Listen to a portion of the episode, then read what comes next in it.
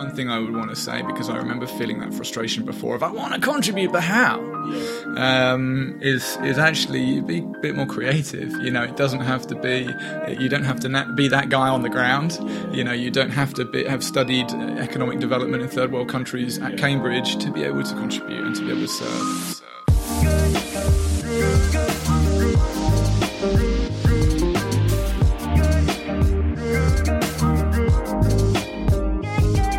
Hello, and welcome to the Together podcast, a conversation about faith, justice, and how to change the world. My name's Dan, and today I'm joined by Chris and Abby. How are you doing, guys? Yeah, doing well, thanks. Yeah, good, thank you. So, we've got a really good one for you today. We're going to be hearing from Bryn Frere Smith, who runs an ethical coffee company called Blue Bear Coffee Co. And Blue Bear Coffee Co. donates 100% of its profits towards fighting human trafficking. Bryn's had an interesting journey getting to this point, to say the least. He's had jobs working for the police, in private security, as an undercover investigator, and we're going to find how all of that joins together and it's got him to where he is today. But first up, it's time for What in the World.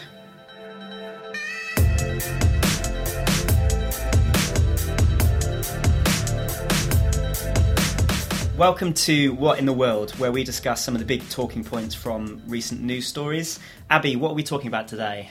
Well, July was a really busy month. We got yet another Disney remake. Alex and Glasto got a record deal, and of course, we got a new Prime Minister. But in other news, it has been freaking hot. Woo! July 25th actually marked the hottest day in July in UK history. It was a scorcher. Was it like 38 yeah, degrees? like 37, 38. Yeah, I'd say mild. It was warm. it was alright. I had to take my coat off. Let's put it that way. Well, when it's hot outside, um, it's cold inside, isn't it, in the AC? And so you, Yeah. you go out wearing, you're like, oh, it's going to be really hot. And then you're inside and it's. We've been debating that in the office, haven't freezing. we? We've been like, I was going to wear shorts, but I'm in the office all day, so I wear trousers, and then you go out for lunch, and then it's really hot. Yeah, probably don't should pack a cardigan. Yeah. I don't want to leave actually. Like, I've recently just moved, and the flat that I've moved into is hot. Like you walk in and it's thick. You know when the air is thick. you're Yeah. like, "Oh, I don't know what I'm gonna do here. I, I love this. It's that classic either too cold or too hot for British people. isn't it? There's nothing in between. Well, while we've been soaking up these gorgeous rays, um, I think it's a really helpful reminder of actually this climate emergency that we're facing. So, how big of a problem is this, and what can we do to make a difference? Yeah, it's interesting. I think you know we're just laughing um, and joking around. One of the biggest problems is this disconnect between the weather and the impact it's having on the world. And so, Yeah. probably because they've been doing it for decades, but newspapers print on their front covers, you know, hotter than Greece and best summer in like a hundred years. Um, when actually, you know, we know so much more about the reasons why it's hotter, but that's not making the, the front pages, uh, which is really interesting. I saw a funny tweet that was saying we're making a big fuss about the fact that it's the hottest summer on record for 125 years, when actually the flip reality of that is that it's probably going to be the coolest summer for the next 125 years, Yeah. because every year now we're going to be getting hotter and hotter Yeah. um, gradually as climate change picks up. Um, so it's a bit crazy. So obviously we know the problem of climate change, but there is this also disconnect problem as well, where we're like, we love the weather. Yeah, yeah. And it's weird as well. I feel like I've spoken to loads of Christians in my time. In your time. I'm just being a Christian as well. um, but I think there's this there is this massive disconnect when you say, oh, you know what, like the where this climate change emergency is is a real thing. We need to we need to react to it. We need to respond. And I'll get a lot of people just kind of go, oh, God's got it in His hands, and like, yeah, but I mean, we also have agency and. Do you know what I mean? God told us, God sent us into Eden with Adam and Eve and was like, look after this, be good stewards. But I think so much of the time we're just like, oh, you know what? The world's not going to end before God wants it to. It's like, doesn't seem like a good response to me. Yeah. I mean, I'm less and less, I don't know about you guys, but I'm less and less walking into conversations with people who don't believe climate change is a thing.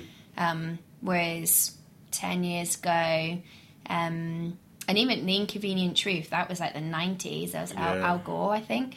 Um, people were like, nah, I'll be fine. Don't know what he's talking about. Whereas now, I think with things like um, the climate strikes and Extinction Rebellion and the profiles being raised, you can't ignore it anymore, which is exciting. yeah. But also good to remember there's people out there who still don't get it, they don't yeah. understand. It is such a difficult thing to wrap your head around sometimes as well. Yeah. what I really love about it though is it seems like that you know we're we're here in this room all agreeing, and I reckon everyone listening to this podcast is like. Why are you guys saying this? Like we're totally on board. And there's this really exciting thing where there's a generation that who are who are getting it. Yeah. Yeah, yeah. um, with Greta and the school strikes and stuff that are going on, but just wider than that, like there there really does seem like a, um, a, an uprising that's gaining traction because we're all saying like we're seeing the effects of it, and actually we care because it's our future. Yeah. Mm. and that's you know in the midst of something that is really serious and can be depressing at times, Yeah. and is going to have a significant negative impact on the world. There's just this I don't know positive feeling that I'm getting of people making a difference. Yeah, for sure. And it is like I don't, again, we're not going to try to say it's a complete like stone cold generational split. Of course, there's people who are older who get it as well, and actually mm. they've been doing the research for years and stuff. Mm. But it is funny. Like I remember going to the school climate strike, and we did that on episode seven of the podcast. We did a special on that one, and I remember being there and seeing these like three guys, these three blokes. They looked like they were in their forties, fifties, and one of them just shouted out "snowflakes." I just thought, I just thought that's such a strange like such a strange way to try and like sum up this moment. It's Yeah, like yeah. these people who are like literally putting their own, they're putting themselves on the line, Yeah. like showing actually a lot of boldness and courageousness to say, you know what, I want to make a change in this.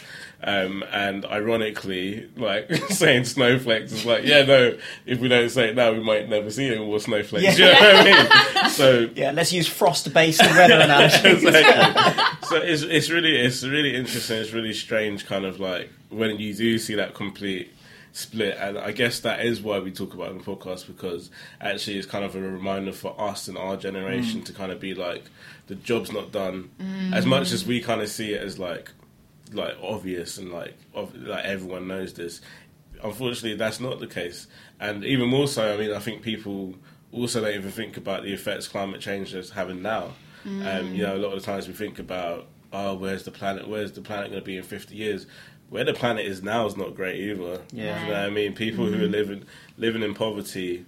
Uh, particularly, you know, they're, they're at risk of le- losing their livelihoods, at risk of losing their homes, and you see that in the extreme weather that kind of comes with that. And even mm-hmm. here, we're having like we're having crazy floods here as well. So this like kind of couple like weeks of sun, mm. is it worth it? Do you know what I mean? When you Yeah. put people's lives at stake. Also, I was reading that these 18 months from now are really pivotal. There's um, been a lot of thinking about the next 12 years is, is all we have to save the world. Um, but we're, uh, we're campaigning, um, or the, the world, or a lot of people are campaigning to make sure that carbon emissions peak in 2019. Um, and so, obviously, they've been increasing year on year for a long, long time. Um, but people are now saying that in, if if they continue to grow past 2019, then there's going to be even significant uh, more issues and things are going to accelerate. And so, like now is the time to do it. You know, 18 months. Yeah. Um, we've got to try and sort this problem. Um, and so, whatever we can do now is is really important. Yeah, And I think it's really important, like we said, Chris, to um, remember all that global connectedness, that global connectivity, because there are. It's really easy to remember, like to forget. Sorry, when you're um, that watching the news and you're reading articles that they're human beings that are affected by this. They're not just countries with populations of so and so many Yeah. people affected by a flood. They're human beings with names and families and fears, and um, that can be really difficult to remember when you're constantly bombarded by it, right? yeah, But actually, um, that the country of Bangladesh doubles the number it floods now. it crazy. floods the whole southern part of the country floods twice as much as it did five years ago because it's a low-lying country, low-lying land country. So it's just um, a reminder that actually they're they're people who their homes just flood twice a year. They lose everything twice a year, and that's the reality. And they actually don't have a voice, unlike Yeah. we do, um, to be able to go out and say what we think and to speak for those who don't and can't. yeah, and that's part of it, right? So we need like obviously, I think we know about you know taking individual action, but also collective action, getting together. Like we said, the school strikes, like really amazing to see so many people so passionate about uh, you know this issue and actually saying I'm going to inconvenience myself about this to actually make it known that we need mm. large scale change. And obviously, like we said in the podcast, you know, if you are a young person thinking about going on the school strikes, you know, that's something to speak about with your parents and actually, you know, getting consent and stuff.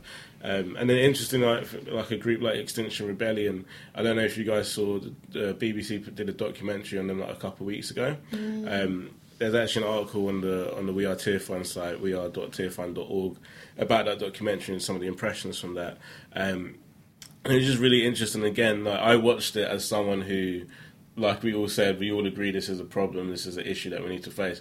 And I watched it. I finished watching that and being like, wow, this is actually a problem. Mm, Do you know what I mean? Because yeah. you saw people who like legitimately like have let this affect not only their heads but their hearts as well. Mm. And I think that's kind of our job is to make sure that we are are affecting people's heads and hearts with this message of actually we need to make a difference. Yeah. I think in terms of first steps, there was this really interesting article I read. I think it was out kind of the end of 2018.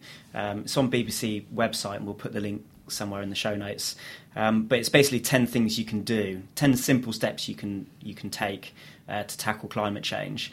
And it's quite a short article, but it just gets across all of the different kind of complexities of it. The need to kind of combine individual actions, so looking at your energy supplier, looking at how much you travel, uh, looking at your uh, meat intake and the impact that the meat industry has on um, on carbon emissions, but also the importance of calling on politicians, the importance of calling on the big multinational corporations uh, in order to do that, because that's where the big shift will come even though our lifestyle decisions are good for kind of publicity and encouraging other people to do the same, uh, combining the two is really important. So if you're listening and you just want to read up a little bit on it or get some more ideas, then then do check that out. Uh, and it's talking, you know, even things that we might not be aware of. So uh, it's saying a lot of universities and businesses kind of invest some of their money in, in stocks um, and invest in other businesses, and so petitioning on those organisations to divest from uh, kind of high emission uh, organisations, people who are using fossil fuels, all of that kind of thing is actually a really simple thing for us to do. And there was quite a big university movement in that a couple of mm. years ago, mm. um, where a lot of universities had been investing money in fossil fuel companies, and because of the pressure of students, they actually decided to divest that into to green uh, electricity and mm. green energy projects. And without the pressure of individuals and groups doing that, then you know that wouldn't have happened. So yeah, check check that article out. Really good, and I definitely uh, recommend that. So convincing others to take action can be frustrating sometimes, but you know we've got to keep going. Uh, the problem is a lot bigger than uh, than we realise, and it's impacting lives now. So you know even here in the UK, we're experiencing really bad flooding. This, of course, becomes an even bigger problem in poorer countries where people's homes and livelihoods are at stake. Our guest Bryn is someone who's familiar with this as he works with coffee farmers from around the world, so kind of sees it firsthand. So he touches on how climate change can actually lead to unfair wages for those coffee farmers. Uh, so let's listen to Chris's conversation with Bryn and hear a bit more about Blue Bear Coffee.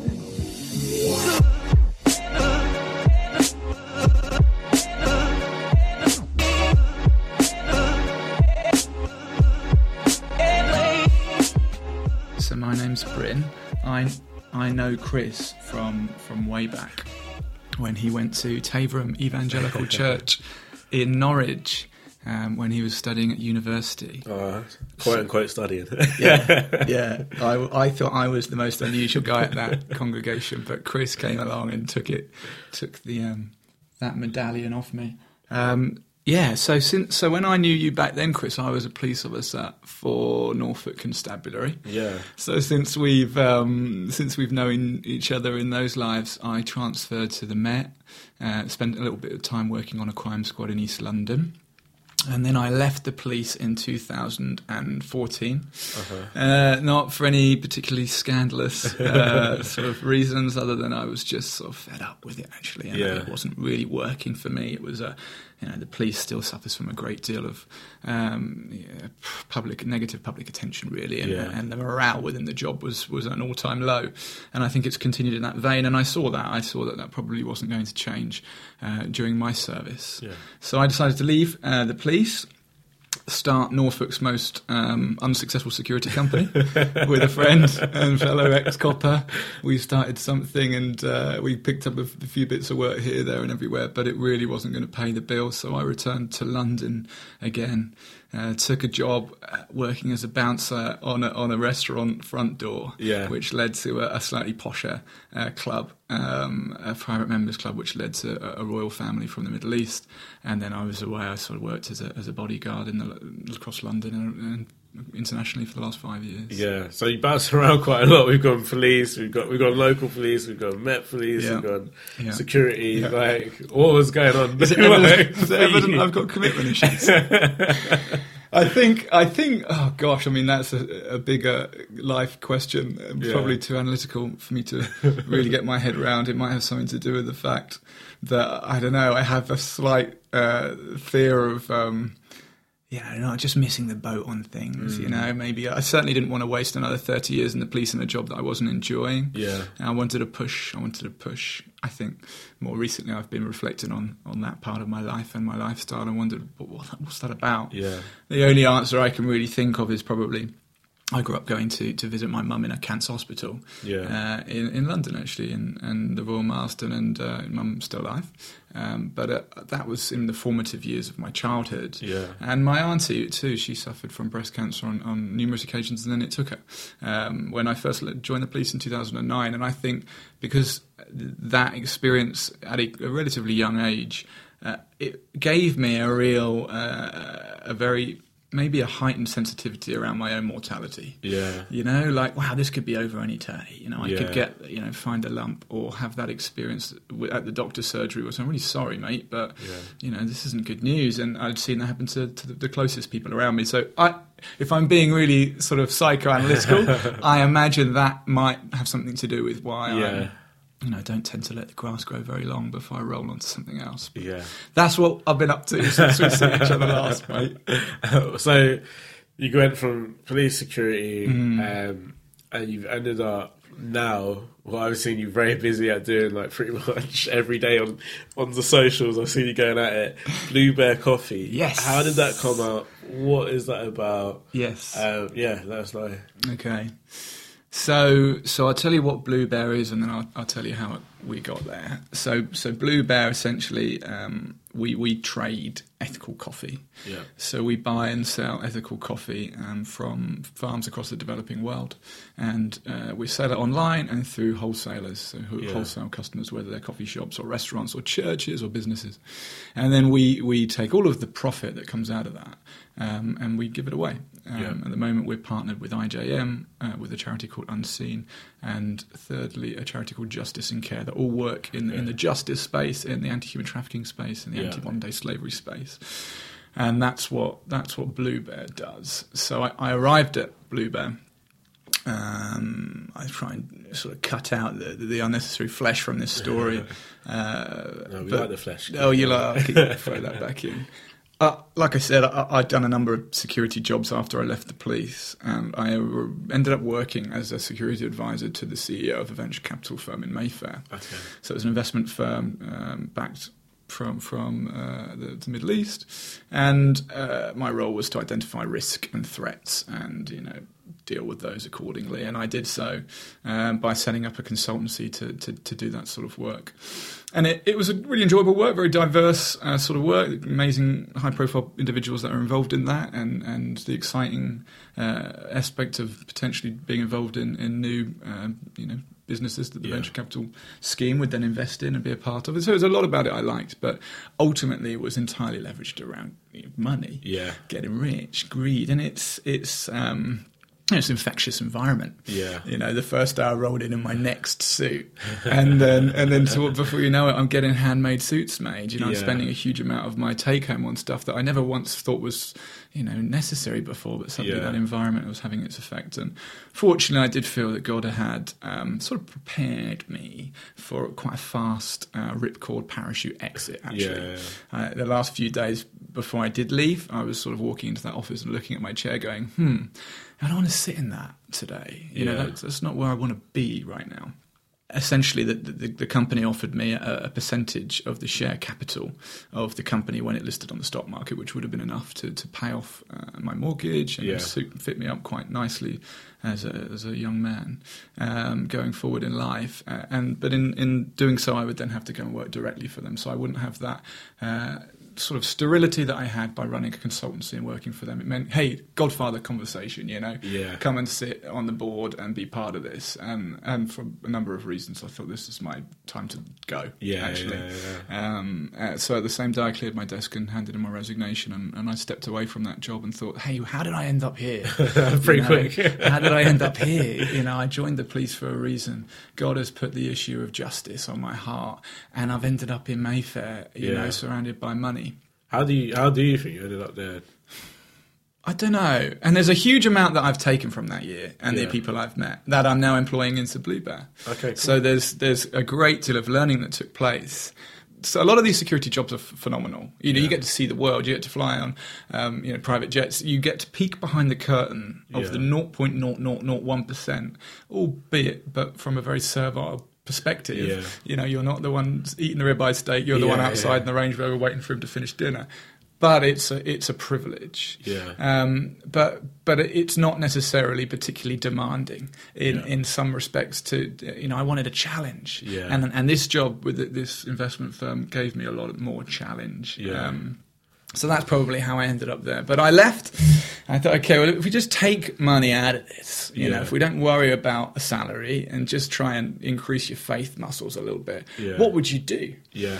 And my mind went back to an organisation called uh, International Justice Mission. Yeah. Um, uh, I imagine you've heard of. And, yeah, definitely. We had um, yeah, we've had someone on the podcast from IJM before, so yeah. Yeah, yeah. Well, it's funny actually. I don't typically outside of Christian circles. They've got very, very low profile yeah. in the UK. In the US, is quite different. It's you know they're extremely well known. And Gary Haugen, the CEO, just recently delivered the um, you know the main talk at the, the president's prayer breakfast. Oh, wow. You know, he sat there with with the, the, heads of state and all this sort of stuff. Yeah. He's a pretty remarkable guy. It's a pretty remarkable organisation.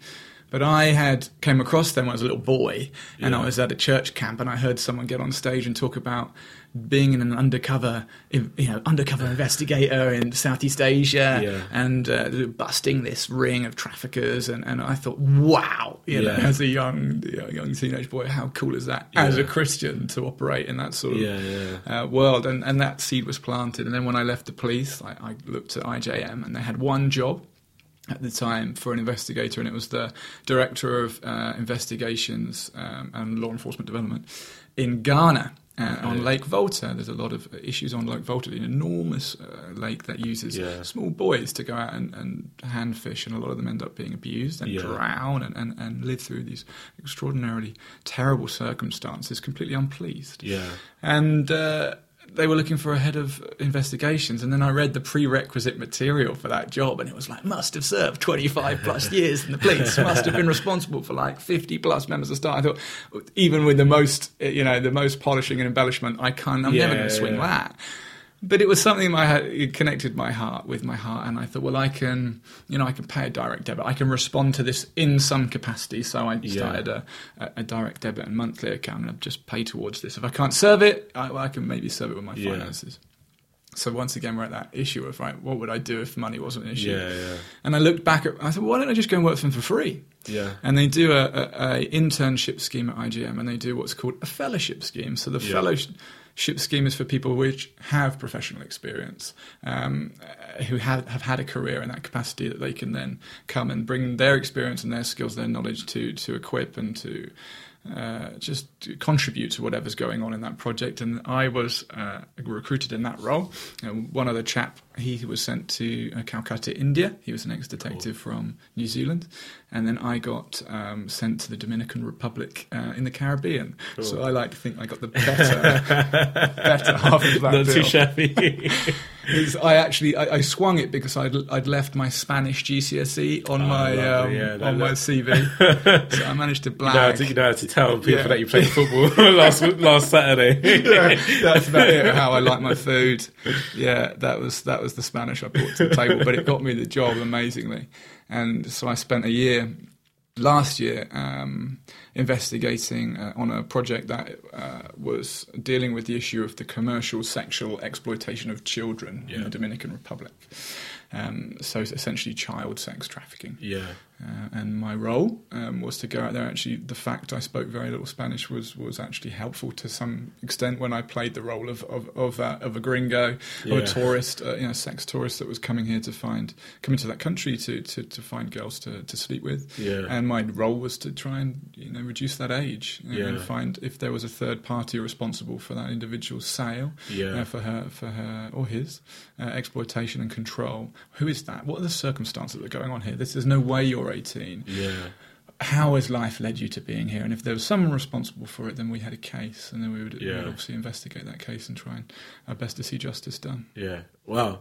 So that's like a really kind of full circle moment in terms of like, like you said, you're younger and heard that talk by someone from mm. IJM planted the seed. Was, was that like the first time for you that ever thought, I kind of guess about justice more widely than your immediate, like your immediate surroundings? Mm. Well, internationally? Yeah. Yeah, I suppose so. The temptation is to look actually internationally. You think, oh, this is something that goes on in yeah. Africa. This is something that goes on in India, and I, I certainly never associated with the Caribbean. Yeah. Um, but of course, you know, in the police, I, I, I, came across issues of human trafficking. I think we're becoming more and more conscious of the yeah. issue of human trafficking within our borders, domestically, and, and, what that looks like. But yeah, this is the first time I, I, I, suppose I thought I could actually influence something yeah. overseas. I could actually contribute something overseas. I can take my English experience yeah, of law enforcement and employ it in another culture, in another country. And what's really interesting as well is like I guess you went to you went to university, didn't you? Yeah. Um, what do you study? Oh gosh, thanks, mate. is, that, is, that, is, that a pass, is that a pass I hear? Oh, no, don't worry. But I think we both studied. Man. I think we both studied like Mickey Mouse courses. Really. Complete, yeah. University of Disneyland. I uh, I got uh, I got a combined on it. Talk. This is literally the most average degree you've ever read in your life. I've got a, a two two. Yeah. Um, in a combined honours bachelor's degree in drama and theatre studies and sport and exercise science. That is very random. I thought mine was bad, but talk about a door opener. I mean, I guess that's the thing, though, right? So everyone, most people, well, leave school whether they go to uni or not. One question, different question. But I guess everyone kind of has this vision of right. Got to get my life sorted. Got to, got got to be part of the almost get part of the rat race, right? Yes. Um, but interestingly, with you, you kind of unknowingly connected yeah, yourself yeah. up perfectly yeah. to, um, or maybe God ordered those steps for you to perfectly kind of step into this role. Some way, uh, no, completely right. And and he's the master. You know, he's the master tailor. He's the master craftsman. He can take my cut-offs and my mistakes and actually make something quite beautiful out of it. And and that's definitely true to, to, to my testimony in my life. But it took me leaving a job with absolutely no crash net. Yeah. When I left the, the, the, police, it was done quite suddenly. I used up all my annual leave and all yeah. my time off and within a few days of making that decision, yeah. I was out. And I had nothing prepared for that time of my life. I had no yeah. cushy job to step into. I had nothing. It was back at mum and dad's, and then it was a friend's flat in Clapham. Yeah. And working on the door of a restaurant in the hope that I would meet someone that would lead to something. And, and it did. Yeah. But it was a flipping, you know, low paid job, yeah, you know, yeah. and it was you know, earning not a lot of money, and all my friends back in the police thinking, "What are you doing?" yeah. Um, but I knew, you know, it was a, it was a time to, to, to make a bit of a risk, take a you know judgment call. Am, am I going to continue here? Yeah. Am I going to jump off and put the you know cards back on the table and see what else can happen with this yeah. life? I mean, I think for me, hearing you talk about it. The most important thing I'm hearing is just kind of just like be honest with what yeah. your heart is calling you for, and I think um, in, within the justice world, there's quite kind of this like outsider in perspective sometimes where I know for myself beforehand like have just be just working and kind of thinking I care about stuff but I'm not in a position to do anything. Mm. But actually, what's interesting with what you were saying is actually no, you put you were putting your money into stuff mm. anyway. You mm. were actually still allowing that to be a seed that was kind of growing inside of you and being watered inside of you. Mm. Was there anything like in particular that kind of kept that cause going on inside you, or do you think it was just like the stars just aligned and it happened to just work out? I don't know. You know, it's it's funny. You, you say you say that, and I agree in, in in respect to the first part of what you were saying about serving a cause that you're passionate about, that Yeah. for whatever reason, um, you know, Christian or non-Christian, you have a heart, you know, a cause in your heart that you feel more sensitive to than others. Yeah. Um, and you want to pursue that in some way. And I remember my first experience of, of sort of uh, service of, of some sort was I went and did a gap year at 18 years old in Bolivia Oh, yeah. um, for an organisation called Latin Link, and it was very much a gap year experience. And we did Yeah. building projects in a community, in two communities in Bolivia. Massive experience for me, Yeah. hugely influential and informative. But I still came back feeling a little bit underused, or you know, what could I contribute? I didn't have the language skills. I wasn't a doctor. I wasn't a builder. I wasn't a plumber. You know, what can I really contribute? How could I have? Served more and uh, this is a you know very slightly simplistic infantile way of looking at service and what Yeah. that is it, i think god's economy is totally different to my very human understanding of it but what was great about this experience with IJM, there's actually there was something that I could take a very practical Yeah. skill that I had and employ it. Having said that, uh, there are many ways um, that you can serve these causes, and I don't know if I'm I'm going off on a tangent and answering a question you didn't give me. But one thing I would want to say because I remember feeling that frustration before of I want to contribute, but how? Yeah. um, is is actually be a bit more creative. You know, it doesn't have to be. You don't have to na- be that guy on the ground. Yeah, yeah. You know, you don't have to be, have studied uh, economic development in third world countries at Yeah. Cambridge to be able to contribute and to be able to serve. Um, and flipping it, you know, you, I knew you as a rapper. Yeah. You know, and there you are working for Tearfund. Yeah. So, so yeah, I think God likes the diversity as well, right? Yeah, you know, and, and taking, but. What was the other po- element of that question you asked? Was it the stars aligned, or how did that come about? Yeah. Or, I don't know. I don't know. Maybe, maybe, maybe. I don't know. I, I want to stay attached to this issue. Yeah. There are tons of things you could devote your life to, you know, and, Yeah. and, and, and but this is something I feel more led to than others. Okay, awesome. So, gone all the way from being a little boy, hearing about hearing about uh, uh, human trafficking. Yeah. Uh, you've gone through. You've gone through. You've done your theatre and your theatre and sports degree. We haven't talked much about the theatre. Thank goodness. um, and yeah, so you, you end up in the DR, and as you said, you're doing this job on the ground. Mm. Um, yeah, speak. Could you speak more into the, into the experience of that? What Mm. Wh- what were some of the I guess some of the stories that you came across, and obviously, like say as as as little as, as much as you can. Um, yeah, what was that like? Yeah, re- remarkably difficult. Yeah, I don't think I expected it to be anything other than that. I knew it was going to be difficult just because of the subject matter. Yeah. I don't think the the evil is particularly doesn't really work in terms of grading, right? Well, this is more terrible than this. Like, that doesn't tend to work. yeah, However, uh, when it comes to children being abused and sold and commoditized, there is something especially awful and torrid about that. Yeah. And, I, and that was my life for a year, even more so. And I, I don't say this to to to um, solicit pity by any means, but to, to just to, to offer a very real response.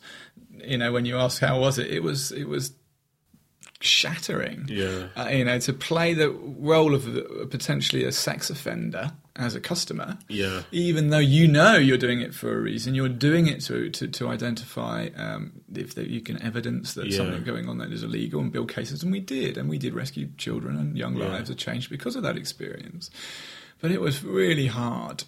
I had to accept being seen um, by people as as that role. yeah, And so, hey, there's the drama again, you know. But Yeah. the the reality is is I don't want to be seen like that. You know, I wanted to be the person that put a hug round, you know, embrace someone and say, Yeah. you know, you are loved. You don't know it. You might not know it, but you are loved. yeah, And and we're going to change things. I never got to be that guy. yeah, You know, our job was to go find the evidence and point people in the direction, do everything we could to bring the police and bring and bring justice to that situation. It wasn't kicking down doors Yeah. and picking people up in our arms and telling them everything's going to be all right. Because sadly, in many cases, these individuals may be re-trafficked, be Yeah. and we have burnt ourselves out by revealing ourselves as undercover investigators. So that that shouldn't be done. yeah, Um, so we didn't get the fluffy stuff, and that was probably the hardest the hardest part of that experience for me. For every life we positively influenced and Yeah. impacted, I met you know a dozen more that I had to walk away with and think. I haven't helped that situation. I can't help that situation. You're an adult. No Yeah. one's coercing you, obviously, criminally, Yeah. to, to do what you're doing. But that doesn't make your situation any less awful. Yeah. And, and that was flipping hard work. Yeah, I can imagine. That was hard work. It sounds yeah, that sounds horrific, and I think it's interesting because like on this kind of scale, yeah, I feel like that experience is like very much on this kind of like extreme scale of this sort of feeling that I find a lot of people who do have a heart for justice, do have a heart to want to make a change in the world. This kind of uh, feeling of well, I'm just one cog, and actually, this whole thing feels so much bigger than me. And am I actually making as much of a difference as I thought I'd be? Uh, are my actions kind of do they matter as much as I hope they would? Um, with that experience, what kind of what helps you keep going? What Yeah. kind of reminds you that actually you're living out what God has called you to? It's, it's, it's a good question. And there were loads and loads of positive things that came out that year. Know, Yeah. most difficult year, best year as well. You know, Yeah. there's, there's no two ways about that. It was a flipping great time. Met some amazing people. Was hugely inspired and moved by the colleagues I was I was sharing that experience Yeah. with.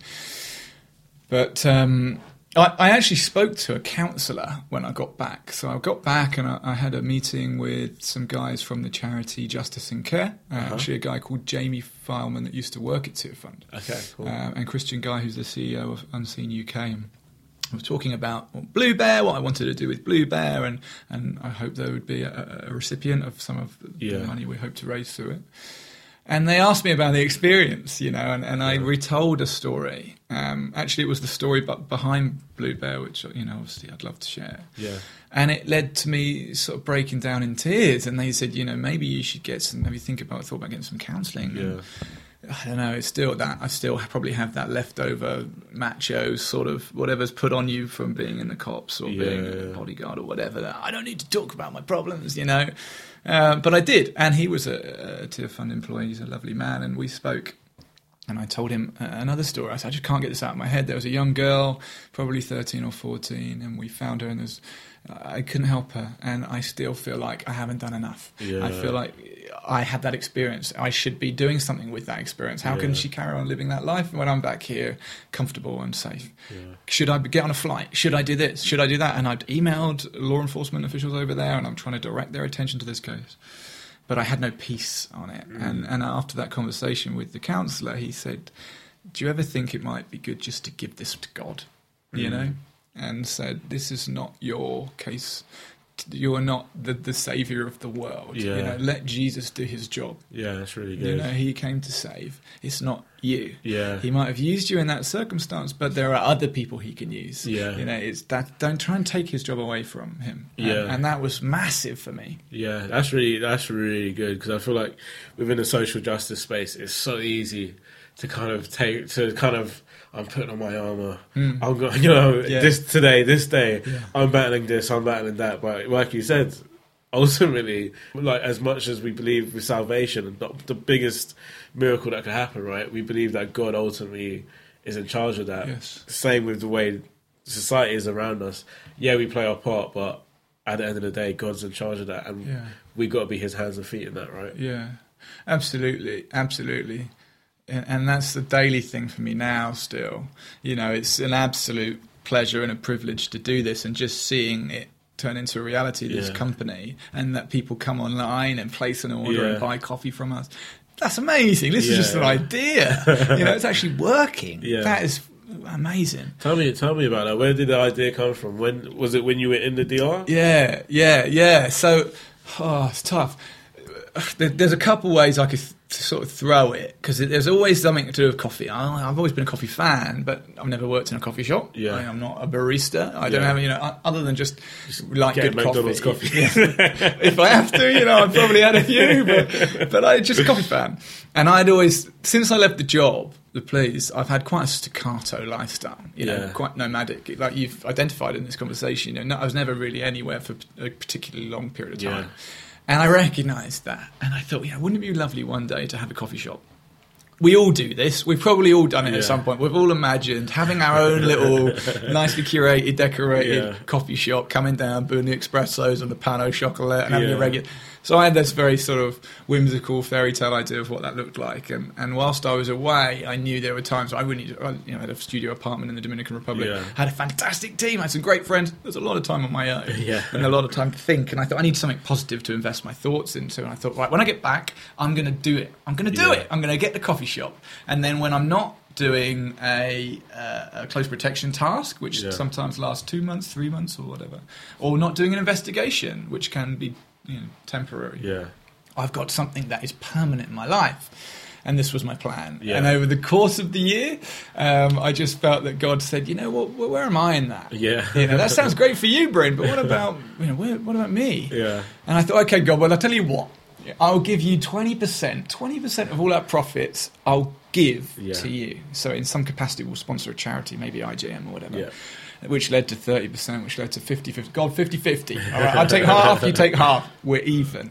Um, by the end of the year, it was 100% non profit. Yeah. And when I got back and I explored the different ways uh, of, of, what this company could look like, we've signed it, we've gone online. Yeah. Um, and we, we, we get to work with all the different coffee shops, not and not exclusively just have our one space. We yeah, get to work with all sorts of people, and I, and I think that's right for us. Yeah. But how it came about, how it came to be called Blue Bear, and to be more specifically, you know, focused around this issue of human trafficking, yeah. was it came from a, a, teddy bear fund I did um, not this Christmas, past the Christmas before when I was out there, and then we went on a case that, that came in on the north of the island, so like a three and a half hour from where we were in Santo Domingo. Yeah. And a young girl um, had gone to school teacher and confessed uh, that at home she was being sexually assaulted and abused. Yeah. Uh, in fact, that had gone on since she was a very young girl, seven or eight years wow. old. It started off with a family member abusing her, and it passed to another family member, and and more recently, uh, her mother is involved in in profiting financially from that by actually selling her yeah. body uh, to members of the community and, and, and, taking drugs in exchange and money in exchange. And the story was horrendous. Yeah, heartbreaking. Yeah, absolutely heartbreaking. And she told the teacher, the teacher told the police, the police told us, and we mobilised and we drove up there and we wanted to take on this case, and we did. And um, she was released from that situation, so that was the good news. But it was a, it was a horrible and it was a difficult job. But um, you know, she was released from the situation. We, we took her.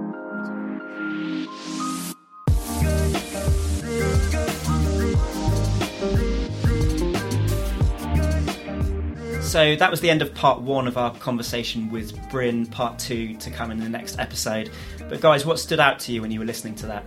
Um, I think one thing that Bryn said, which I, I, always rings true for me, and I think we talked about it quite a lot recently, but this whole idea that you're not the savior, that um, it's very easy for us to get kind of puffed up and think, you know what, I'm going to be the one to make a difference. I'm going to be the one to lead the charge. Uh, but the reality is, it's Jesus, and where we can play any role within that. You know, whether it's like a pawn or bishop, to use a bad chess analogy.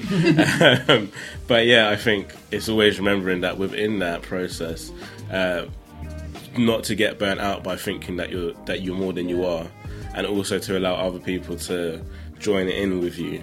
Um, and that's you know that's at the heart of what we do. We are Tearfund is to say we are a collective of people working together and moving forward, mm-hmm. as opposed to just like expending all your energy trying to take it all on your own shoulders, which is impossible. Yeah, definitely. I think what I liked is, is kind of linked to that in that, yeah, it, takes a group of people and it's not one person's job to save the world but acknowledging, holding that with the fact that you offer something unique. And so it doesn't matter what you studied at uni, you don't have to do something like international development or anything that you feel is directly connected. You don't have to be really rich. You just look at what you've got, you think creatively about what you can offer, mm-hmm. and you say, This is this is what I can do. You be confident about that, and then you work with others to uh, to kind of complement your skills and do something bigger than you could do on your own. Yeah. I think that definitely stood out for, for me. Mm. Yeah, and I loved that through Bryn's um, life so far, he's had all these ups and downs and these uh, bends in his journey. There's some things that have been real tough moments for him, like real moments of self reflection and times of what am I doing with my life. But actually, his heart for justice never actually changed. That was what was with him and made him go into the police force in the first place. And it's what carried him all the way through that God gave him this incredible, burning heart for justice and it's what's made him excellent at what he does now. Mm. made him excellent in every step of the way. So um, i absolutely loved that. And i think that's so true. Um, if you have that heart for justice don't ever quench it. Um, just look for different ways to follow that out and oh my days i loved when he said about serving with his finances and his time. He talked about he went on that website and he was like i will make a difference now and just gave money. Mm. and how actually i know that for me and my friends and community we wouldn't do that. We'd be like oh well we'll just go away and think about different ways we can give our time or likes on social media, all mm. totally valuable. But actually, organisations can't do what they do without money. And I know that's rich coming from someone who works at fund, but um, actually, it's very true. The work just stops. Money is what actually makes it happen. It's what gives food to people. It's what gets um, disaster relief to people. They need money and finances, and Bryn's um, sacrificial giving is what made that happen. That's really awesome. Great, guys. Well, that's it for this episode. Thank you, everyone, for tuning in. Uh, we're back on the 19th of August with part two of our interview. So, if you enjoyed listening to Bryn and everything that he had to say, uh, make sure you listen to the next part because it's uh, equally as interesting. So, if you like what you heard, then make sure you hit subscribe and tell all your friends about the Together podcast.